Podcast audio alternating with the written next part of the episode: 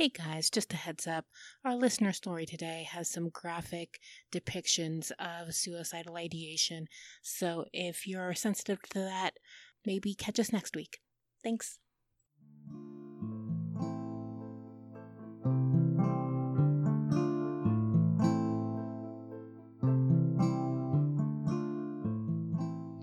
Hi, and thank you for downloading that B Word podcast. I'm your beautiful bipolar host, Becky, and today is our very first um, listener story. It's a long one, so I'll doing that as opposed to doing any um, interviews today. So I just took my dogs outside. I just sat down to record, and of course, as soon as I press record, my dogs start barking to go outside. So I go and let them outside, and it's a beautiful day. So um, they wanted to just kind of they wanted to hang out and lay down and not you know do their business and come back inside so i can record. But it was nice enough that it was uh it was nice enough out that i didn't mind too much. Otherwise everything's going really well actually. Um i've been feeling pretty stable which is great.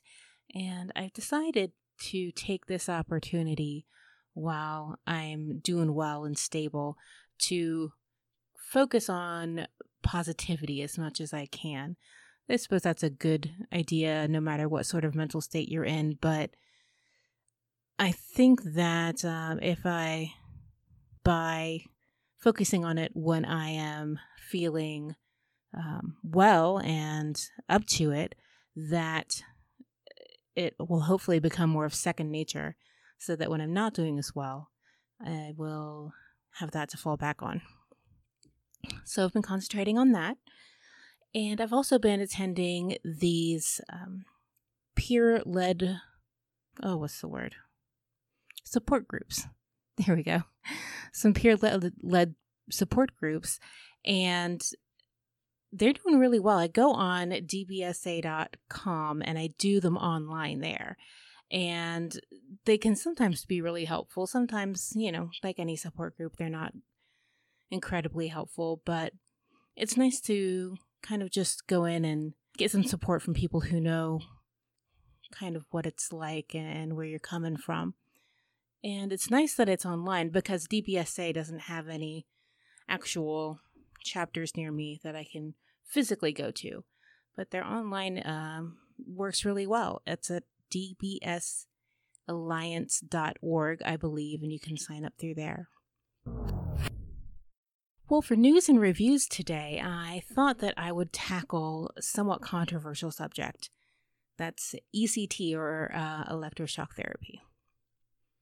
This came up because um, when I was looking for news articles this week, I came upon a news article that referenced a bill that's currently um, up for debate in Pennsylvania, I think eastern Pennsylvania, Philadelphia area, that would ban the use of ECT on children under 17, I believe it is. The lawmakers who introduced the bill um, in Pennsylvania, it looks like uh, Stephen King, Kinsey, sorry, Stephen Kinsey representative, uh, characterized the use of electroshock therapy on children as, quote, cruel and un- unacceptable, and that the side effects of ECT can be debilitating even for adults. That's a quote from their press release dated September 27, 2017. And I know that even for adults, ECT is sort of a controversial topic, although it is allowed and even rec- recommended in some instances, I believe, by all the professional organizations the American Medical Association, the American Psychiatric, Psychiatric Nurses, Psychiatric Nurses Association. And from what I've been reading, um, because I've done a little bit of research, very, very little bit of research on this over the past day or so, that the results are generally favorable, at least in alleviating the symptoms for which they were receiving the treatment. Now, there is another article that I found that talked about the cognitive effects of electroconvulsive therapy. And that's actually um, an abstract from an article in Neuropsycho. Ooh, that's a big one. Neuropsychopharmacology. Try saying that sometimes fast. Um, and in that, even though it did show improvement of depression, um, there were some cognitive side effects, and not, um, and mostly in the older population, especially older female population. That doesn't seem to have any bearing on whether it should be used in children, although it kind of begs the question is that those cognitive side effects, especially in older populations, which tend to have cognitive side effects or cognitive difficulties anyway, uh, are they so pronounced or so unusual um, in that demographic that um, the negatives outweigh the positives. And I'm not sure they do. There was a letter, letter to the editor type thing that sort of, that took the pro the pro side for ECT in teens and children. And it seems to be written from somebody who's kind of walked the walk. Evidently, her son has autism and was uh, violent and self harmed uh, until he started receiving ECT treatments. And after that, you know, he's able to function um, at school and take classes and go out the family outings and things of that nature. And uh, it seems to have really helped this child in particular. She has a couple of good links about uh, pointing to studies that um, document that ECT causes growth of new neurons in the brain, which seems like a good thing to this layman, um, and pointing out that that uh, no child has ever died from ECT. I'm not sure the same can be said for adults, especially back in the dark ages, right? when they were doing it well against what would be best practices now, right? So it's an interesting sort of discussion because you can definitely see where the lawmakers are coming from. Um, I'm sure that they think that they're doing the right thing that that they're protecting children from basically what they believe is child abuse. Unfortunately, I haven't been able to unearth any um, any other stories of people who have personal experience with it other than this one um, mother who has a positive spin on it. Um, it'd be interesting if I could find some of the negative fam- family stories. So far, I haven't been able to find any. So, for more for people who want a little bit of more information on this, or if you live in Philadelphia, um, the House bill, PA House bill, is Bill 1809, and um, it looks like that's still pending. Um, you can go to, well, you could probably just Google Bill Pennsylvania House Bill 1809, and you'll be able to get some information on that. And if there's anybody out there who has a personal story about ECT, I'd love to hear it. Um, especially, you know, if it if it has any bearing on this bill, if it is in regards to autism or children. Um, I'd be really interested in hearing your story. And speaking of stories, so in lieu of a an interview today, I'm going to be um, sharing O's story. Um, o asked me not to share their name, so I won't be. Um, it's a long one, so that's why I'm doing it as a uh, as main store as the main part of the podcast, as opposed to just the listener mail at the end. And it is, it's written in somewhat of a narrative style as well, so um, it's not really a letter style. Oh writes, 15 September 2016. It's horrible to resent your own children. I resent them for keeping me alive. It would be a lot easier to kill myself without the burden of ruining two young lives in the process. They're two boys, aged two and four at the time of writing. It already terrifies me that they will feel like this when they're older. Losing a father to suicide would be a cast iron guarantee of a life of misery. So I stay, trapped, terrified. Today I wish I could kill myself, though. Don't know what hate means until you truly hate yourself. Sometimes I convince myself that my wife might understand. She has been there within the emergency room when I have summoned the energy to say, I don't think I can keep myself safe.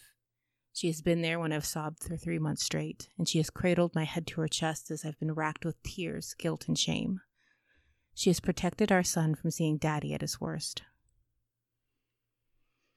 She has also been there at flying schools, bicycle shops, Apple stores, and innumerable high end watch shops as, I, as I've spent thousands of pounds in hypomanic sprees.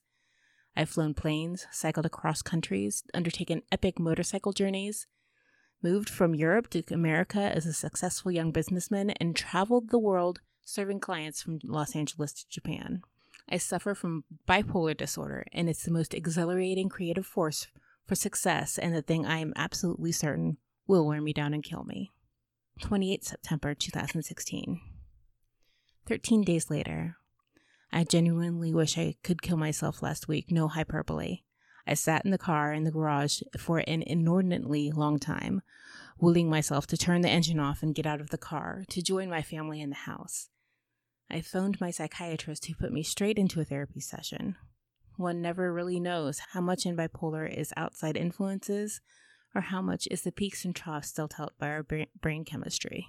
Today, just 13 days later, I feel the most, quote, normal I've felt in almost a year.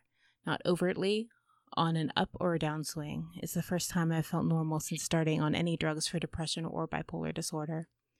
I really hope this is where I plateau.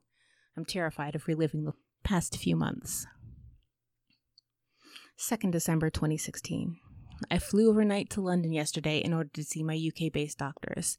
It's crazy that this is cheaper than seeing them in the US. Side note, yes, it is.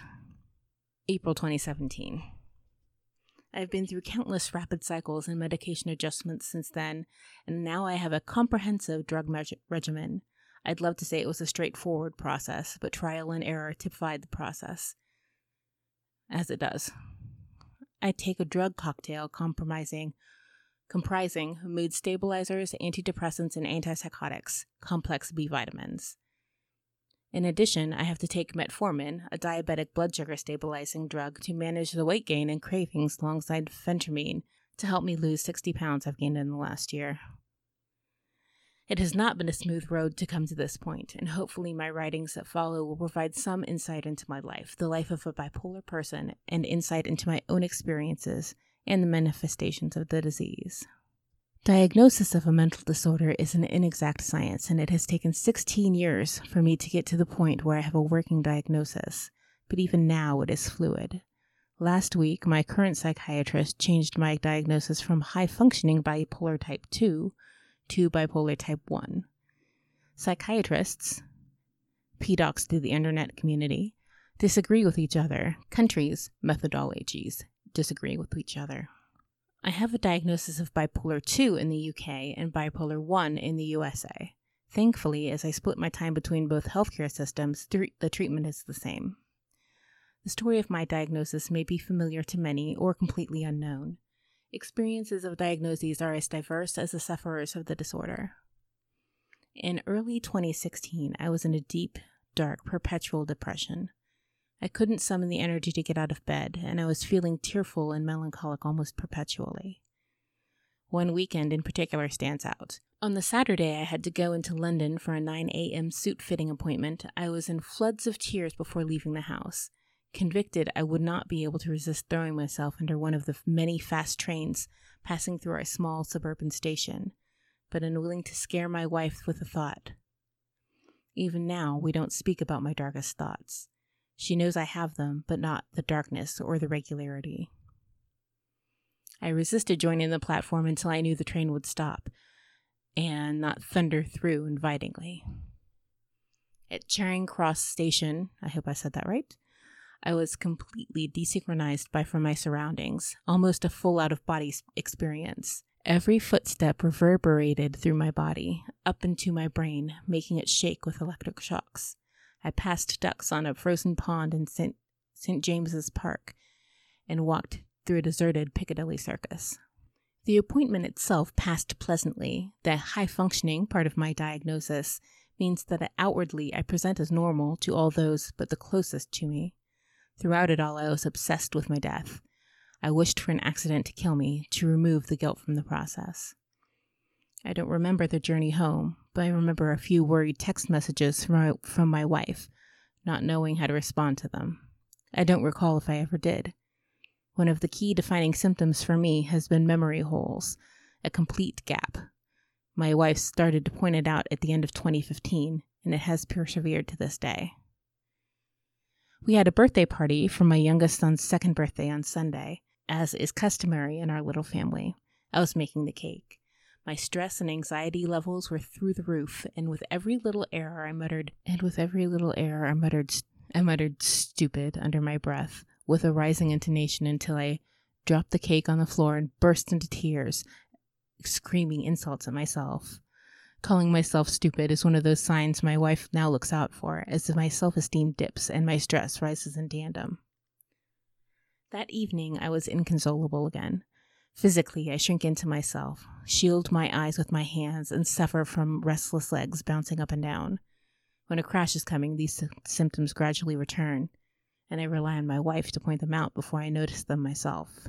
When I do notice them, before she does, it is ideation and imagery from my own death that are the first warnings that a storm is coming. It is always too late to steer the ship around the choppy, treacherous waters by that point. I know that life is about to come, become unbearable, and that I will wish for death every day until it passes. On the Sunday of the birthday party, our closest friends gathered in our house for my sec- youngest son's second birthday. Only two of the 16 people attending noticed something amiss my wife's younger brother and my mother. I was completely drained by the end of the day, a house full of people holding it together until the point we got back our family privacy again, and I broke down again. That night I experimented with ligature just to see what it felt like. I didn't like it. The blue woven belt cut into my throat uncomfortably, sealing off both the air to my lungs and the oxygenated blood to my brain until I became lightheaded. It didn't take long. Much like Winona Ryder's Susanna Kaysen in Girl Interrupted, it took a long time for me to acknowledge this was a suicide attempt. I had a genuine, almost academic interest in knowing what it would feel like. I was reckless. I didn't. I know now that in order to succeed, one must buckle the belt. Thankfully, I didn't. My therapist asked me how many people would do that if they weren't suffering a serious mental breakdown. It took a couple of minutes to regain my composure. Then I went downstairs to rejoin my wife and the boys. There had been they had been moments away from a totally different life. The next month is a complete blank. Social media, airline p- points accounts, work emails, and so on tell me that I functioned, traveled, and generated business as usual, but my memory had shut down. Therapists tell me now that this is relatively common. I can tell you that it is incredibly destabilizing. I could not tell you a single detail from an actual memory. My next memory is from mid February. It is also my next breakdown. We were preparing for a holiday to Malta with some great friends of ours, Kelly and John. I find that traveling anything other than alone is a very stressful experience. This includes my wife and children. Having taken anything from two to eight flights in a week for much of the past eight years, I have airports and airlines down to a fine art. The potential for other people to throw me off my game is a, is a significant stressor for me. This may seem minor to most, but I've had to learn that we are all unique, and so are our stress points. I was stressed. I was worried about the extra time needed for security, worried that someone would forget a water bottle or a cosmetic bottle in the depths of their bag, and we'd have a secondary search. It would take hours. Heathrow's secondary searches are renowned for taking up to 45 minutes when, within the regular traveler community just to get around to opening the bag. The thought of taking children on an airplane is a stressor. The thought of losing one in an airport is a stressor. Misbehaving at the check in desk. You name it, I probably find it stressful. I've recently been subjected to travel arrangements made by other people, and it keeps me awake at night knowing that I could be doing it more in line with how I like to travel. We all have our compulsions, mine are also triggers. When I'm at the tipping point of a crash into the abyss of depression, the compulsions rise within me. From this point, there follows a behavioral pattern that I recognize, but I'm incapable of breaking. Here is an example that led to my experimentation with the ligature. I had been increasingly anxious, and suffering the irritability, anger, and irrational lashing out that typifies my descents. I find the idea of suicide very controllable during these phases. It's like something I have absolute and comfortable control over. To this day, even at my worst, I take solace that I can turn it all off forever if I need to. I liken depressive crashes to a dam collapsing. My dam is capable of holding only so much back. For the last month, the high functioning part of me has kept me ticking over and performing my day to day. I had nightly crying fits, but these weren't the dam cracking. That was just the water gently lapping over the top. The day we flew to Malta, the dam cracked and disintegrated. I spilled a cup of coffee, just a few drops, on our wipe clean doesn't matter kitchen floor and lost it. You stupid fucker, I yelled at myself. I grabbed an orange from the fruit bowl at arm's length and I hurled it with all my might against the cupboards, where it exploded all over. Where it exploded all over the kitchen in front of my terrified family. From there, I collapsed onto the bottom step of the staircase, unable to communicate or move, completely melancholic. I must have stayed there five minutes. It may have been three hours. I have no idea. My wife must have cleaned up, continuing to protect me and the children from the realities of what was going on. I drove us to the airport in silence, and it was only upon meeting Kelly and John with their adorable two year old daughter that I was able to come out of myself again. After a week in Malta, we returned home for 14 hours before heading back to Heathrow for a family trip to Denver. I love Denver, it's so pretty. The trip was to introduce our boys to the new life. The friends, the surroundings, and lifestyle we could have expected for ourselves was to be laid bare, for that summer we would be emigrating. Sounds stressful, doesn't it? Driving back from the airport to our house, I started to cry inconsolably again. Amanda made me promise to get an appointment to see the GP when we returned from the US. I couldn't disagree or pull it off. I felt like such a burden, a third child she didn't need. I was certain she would be better off without me. Before long that day, I found myself back in my position at the bottom of the stairs, wondering why I couldn't move, desperately wanting to die, while Amanda packed and made the trip happen around me. The travel happened to me. By this stage, I was completely desynchronized from reality, not absent, but an observer rather than a participant. As had happened in Malta, the distraction from my daily life rebuilt my dam, I was hopelessly depressed, yes, but inwardly, not outwardly. I was functioning.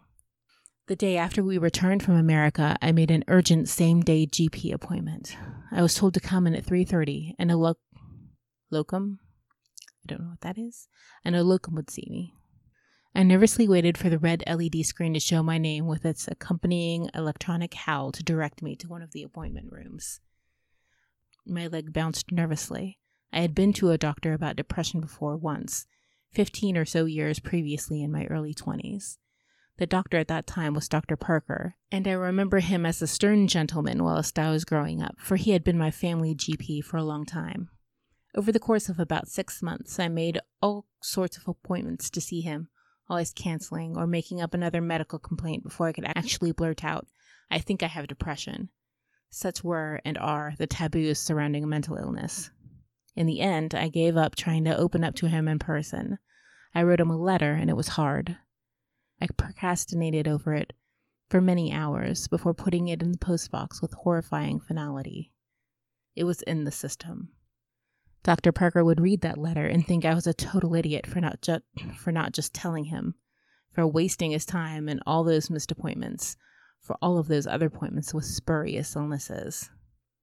He simply wrote back, I think you should come and see me. I spent the next three years on an antidepressant called sertraline. I think it saved my life at the time, but it also caused what I know now to be hypomanic symptoms for three years. Though these went completely unrecognized at the time and were only part of my diagnosis much later, I drank daily, had sex often, with men and women, and went bankrupt. One standout incident involves a Colombian colleague who received a stand up row from me. I'm British, we don't do that. That concluded with me calling him a, a dickhead in front of 50 or 60 people. He didn't deserve it. It was a simple disagreement that should have been handled with a simple conversation. But his Latin flair, coupled with my complete disinhibition, created quite the scene. Back to 2016, and a disinterested doctor asked me why I was there, and with barely a glance as I came into the room, I was prepared this time. I had done it before, and I was in my mid 30s now. I'm suffering from depression again. Are you sure? What are your symptoms? He said, not even looking up. Inconsolable crying, frequent thoughts of suicide and anxiety. How long have you felt like this? she asked, glancing in my direction. Since early January, though with hindsight, my mood started to decline in October. With that, we were done, and I walked out of there with a prescription for a citalopram a common SSRI or selective serotonin reuptake inhibitor, I was also instructed to make an appointment in two weeks exactly to see the doctor again for a medication review. Things definitely changed at that point. As per my previous experiences of SSRIs, the side effects are often quite noticeable, not necessarily unpleasant, but you're aware there is a chemical change taking place in your awareness of the world. I returned to the GP surgery to see a different doctor, as he was the only one available exactly two weeks from my initial appointment. I can remember the next 20 minutes with absolute crystal clarity. It is perhaps my first solid memory of the year. I left the waiting room, turned and left and walked down the familiar, musty smelling corridors of my childhood doctor's surgery. A smell that never fails to remind me of three decades of immunizations, ear infections, and referrals for physiotherapy after some back or knee injury. I knocked on the door to room four. A pleasantly mannered man introduced himself as Dr. Grover, greeted me, and invited me to sit down. He hadn't read my notes. What seems to be the problem? Well, um, this is a follow-up appointment after a colleague of yours prescribed me a citalopram two weeks ago. From that point on, I had his full attention. He looked me in the eye, listened, engaged, and made me feel worthy of his time. Since that day, he is the only GP I will discuss mental health issues with, and he has been my ardent supporter through emigration, titration, and near hospitalization. He increased my dose of citalopram to a more effective dose for a 110 kilogram man, but his best prescription was a referral to Mind, the mental health charity for CBT. Mind in the UK provides free counseling to people from all walks of life to ensure that no one has to face a mental health problem alone. The only problem was the waiting list, up to four weeks. This may not sound like a long time, but with an illness that I feared could claim my life at any point, four weeks seemed unattainable. I googled therapists providing CBT privately and found one locally that I could meet with after work at convenient times and made appointment for the next day. Marilyn sees patients from a small, well-appointed and comfortable room above her detached garage in one of the exclusive gated communities around London. My first impressions were unnecessarily judgmental, that she had probably taken this up as a hobby and for a bit of loose change to supplement her husband's income. Bored housewife seeks purpose. I'll never know if that's true, nor do I care, or even believe it to be relevant. Within minutes, I knew I'd made the right choice. Along with Dr. Grover, I will forever value her counsel and advice as p- responsible for saving my life during those dark days. We started with a test called the PHQ 9, to measure depression and another called the GAD7 for anxiety. The PHQ-9 score is used globally by healthcare systems to determine the presence and severity of depression. I scored a 24 on the PHQ-9 and a 16 on the GAD7. At least I wasn't wasting anyone's time. I found this strangely buoying. Together, Marilyn and I decided to avoid CBT, despite that having been the thing that led me to her.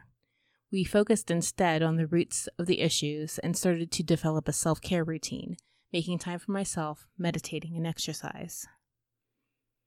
After a week or so, Mind got in touch, offered me an online CBT course as a first point of entry. My experience of CBT in the past has been unfavorable, formulaic, and patronizing. Unbeknownst to me, the citalopram was starting to have a real effect and my hypomania was raging. I completed the eight week online course in a little over two hours.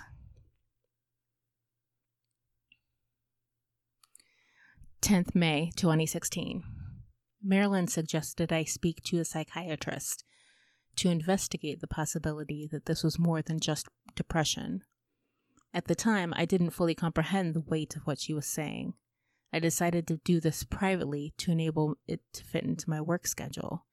I was commuting to Switzerland three times a week and going to Japan twice a month at this stage, and I needed flexibility. I googled clinics in central London, paid my 400 pounds. wow, 400 pounds.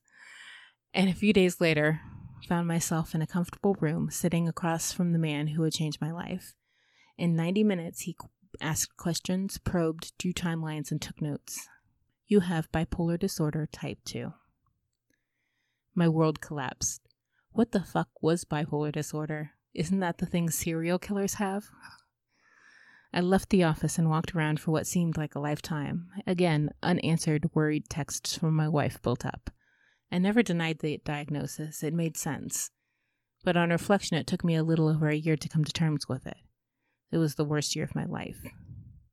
The immediate issue was to titrate off the SSRI, so I was taking, and immediately start taking a mood stabilizer, Depakote. I titrated down over four days as instructed, rather than the two months recommended by the product packaging. It was this urgent that I got onto the Depakote as early as possible. I spiraled rapidly out of control into a mixed state so vicious that I completely lost touch with reality and lost control of myself. I became convinced that I had to kill myself to end the roller coaster ride. It didn't take long before my wife had to take me to the emergency room. I was admitted for three days to come off the SSRI in a controlled environment and see how I adapted to the Depakote. Three days later, I left the hospital, and the next day flew to Japan for 36 hours. I wished I had broken my leg to be able to cancel the trip, but after a client spent $8,000 on a trip, how does one phone in crazy? I can't imagine the terror I put my wife through. Sometimes I can't imagine why she puts up with it. Hypomania is a strange state that takes many forms in many different people. When called upon to describe it, I have often likened the experience to having four brains all at once, all running at top speed, all speaking over each other. My perceptions are heightened. I notice the world around me more clearly the colors, the sounds, the smells, the trajectories of objects and events. In this respect, it's almost as if I can see the future. The outcomes of any decision, minor or major, are laid out before me in perfect focus. When my predictions prove to be right, the feelings of grandiosity increase. The downsides of this life lived on fast forward are an overwhelming irritability at everyone and everything. No one is ever clever enough or fast enough for me, or safe from my rages when, when I'm in the grips of this turbocharged state. I get angry quickly, but like a firework, it's gone in seconds and forgotten. But just like a firework, if it's badly directed, it can do some lasting damage. And when I emerge from the ensuing depression, always bef- ups before the downs, often months later, there are numerous bridges to repair in my personal life. Hypomania also makes me spendy. It's an itch that can only be scratched in a very specific way prolific and excessive commerce. 2005, I declared bankruptcy after four years of what is blindingly obvious now untreated and unstable bipolar in the years before this bankruptcy, on a relatively low salary, I bought video game consoles, PlayStations, the first Xbox, N64, all of them. Video games gave me horrific nausea and almost never made it out of the box, or if they did, then they didn't make it past the first 30 minutes of use. I would also purchase two identical SLR cameras with the excuse that one was always run black and white film while the other ran color. MacBooks, iPods, anything Apple, bicycles, mini disc players, stereo systems. I also drank in a binary fashion, either all or nothing. And my most hypomanic, I would go out on a Friday night after work and not get home till Sunday. Without stopping for sleep, without stopping drinking. It's not unusual to spend over a hundred pounds on one single night out without buying drinks for anyone else. As I got older and more senior, the salaries increased, meaning my hypomanic sprees no, were no longer a financial threat, which ironically is required as a diagnostic factor. Though they are no less prevalent. In one month, immediately after my first son was born, I purchased a motorcycle, iPad, camera, tickets to the Olympics, holidays, archery equipment, a MacBook Pro, flying lessons, and new iPhones. My wife was wrapped up in being a new mother and deserved a supportive husband. All I could do was take up new hobbies, spend money, and run around at a thousand miles an hour. I'm told this period was followed by a deep depression of which I have no recollection the first month of. My brain refuses to acknowledge the events. That I spent a week inconsolable on the sofa, my wife nursing a newborn and worried that her husband would intentionally widow her. I've never actually asked her if she knew how bad things were at this point, but she's empathetic and intelligent. That month cost £8,000, but I still didn't see a doctor. The depression was blessedly short, maybe two or three months, and I emerged from it in the spring of 2012 as the sun was rising higher in the sky and flowers were emerging. Fast forward again to 2016 and the deepest depression I can remember since my early 20s. This time feels different. I'm used to a level of melancholy in my life, and for the most part, my successful survival of the last 15 years that I lived with undiagnosed bipolar disorder pays testament to this. But this time is malevolent and intrusive. I see death, my death, everywhere. My silhouetted body hanging from a tree in a forest, blue faced. My toe tagged at the morgue, pieces of me on a rail line. It's going to beat me this time. Despair is running through me as if it were my own blood, and I simply cannot see an end. Even if I know it will get better, can I bear to wait that long? Suicide is too often perceived as cowardly. It's not. It's fucking terrifying and feels like a compulsion. In April 2012, I took a trip that would eventually change my life. My company sent me on a very brief secondment to a partner company office in Denver, Colorado. It's possibly the most beautiful place on earth. A small, neat metropolis set against the splendor of the Rocky Mountain foothills as the backdrop. My American colleague took me out to a baseball game, got me drunk, and opened up, with. My American colleague took me out to a baseball game, got me drunk, and opened up with. We've always been impressed with your work, and if you wanted to ever leave your current company and work in the USA, we'd make that work. Between us, we spent over four years and a lot of mostly their money making that work. My life has been an anxious one. I've previously touched on how anxiety affects me, especially when traveling. But it's always been a chicken or egg scenario. Does my anxiety cause symptoms, or is it a symptom itself? I still don't know the answer. I'm apt to be anxious about a number of things, with mental and physical fallout. I feel the cortisol course through me. At the same time, I become irritable, angry. Everything becomes a problem. In many ways, bipolar disorder completely characterizes me, controls me, and defines me. In others, it is a background feature. I have a strict drug regimen, require regular test patterns and exercise, and I can't drink. Or shouldn't. Either way, I've chosen not to. Am I successful because of the hypomania leading to risk taking, or because bipolar can often lead to high achievement? Or am I simply lucky that the bipolar disorder has not held me back? Maybe I'm simply good at my job. Second guessing every thought characterizes my bipolar. On obsession, on obsessions triggers an ideation. I'm scared about writing this section. This sort of discussion always causes ideation with me, which inevitably will lead to obsessive behavior focused on ending my life. But it's the elephant in the room. Actually, that's not right. It's the alligator in the river, drifting under the surface, ready to strike at the unprepared. I think I'm prepared. The first time I realized I may have a problem when I felt the blue woven M&S belt tighten around my neck. This may sound crazy. It is, of course, crazy.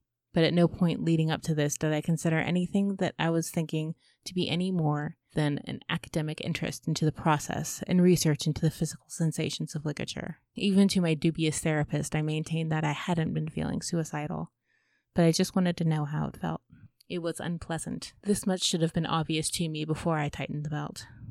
What was unexpected was the crushing sensation on my voice box, I wasn't prepared for that. I expected to feel choking, not pain.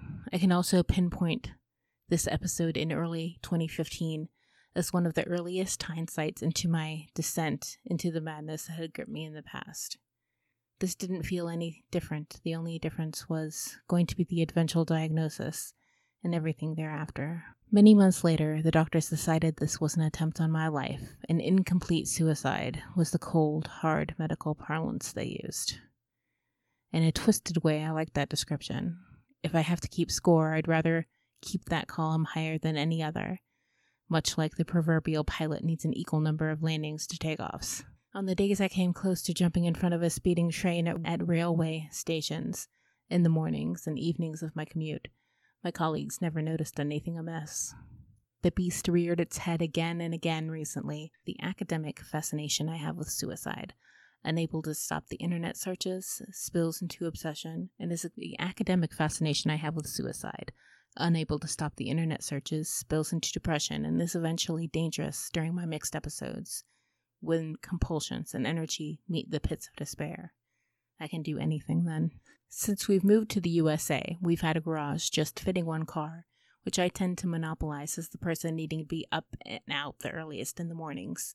On more than one occasion, I've backed the car in and sat there with the engine running, my hand on the key, wondering if it's the right time to gas myself. I clearly haven't yet. I can feel myself coming down today. Everything is taking on black and gray hues. The random songs thrown at me by Spotify are no longer amazing. My eyes feel nearer, distinct from the wild, wide eyes of mania. My work ceases to get done, and all I can think of is the crash I know is coming. These sudden plummets into the depths of despair terrify me each time I have a manic episode. They're as inevitable as the sun sets, though. Will I end up with a belt around my neck? Will I spend my days crying? Will I take it out on my family? Any one of these things would be bad enough, but they're small snapshots of my usual depths. I miss the manic highs. It's been a total voyage of discovery. With hindsight and knowledge, I have been always bipolar, and I know now I always will be. It is unlikely that I will ever t- stop taking medication for the disorder. My medication makes me tired a lot. My sleep averages have gone from seven to nine hours a night since I started the medication. I often miss the charisma, magnetism, and spontaneity that the hypomania gave me when it's gone, and I love it when it comes back. But I still worry that the disorder will kill me. Hmm. Thank you over that story. It's um it's very visceral, very touching, and I hope that you're that you're feeling somewhat better than it seems like you were on the last page of your story. And I just want you to know that if you need to, you can email me. That goes for anybody, of course. Anybody's feel feel free to email me at any time. I'll only use your stories if you tell me that it's okay. If you email me um, in crisis or looking for help, then I'm not going to share that story unless you ask me to. If anybody would like to follow O's lead and send a listener story, you can send it to that B word at stonefruitmedia.net, or you can send it to that B word pod at gmail.com. I'm kind of migrating away from the Gmail, but it still works and it'll forward to the new address. You can find me on Twitter at that B word one and find me on Facebook. I have a group called That B Word Podcast. You can search for that. Find my website at that bword.stonefruitmedia.net. Um, that's kind of where I'm migrating everything to. So if you followed me on Podbean, please uh, update your links and uh, follow me now over at stonefruitmedia.net or on iTunes or uh, Stitcher, Google Play, any of the major outlets. And I'm still looking for listener submissions. Um, you can email me or hit me up at any of those outlets and we can get together and work something out. I also have a new blog up at thatbword.stonefruitmedia.net and you can see a link to the blog there. And don't forget to rate, review, and subscribe on iTunes or wherever you listen to the podcast. I think that's it. Thank you guys so much for listening. Bye.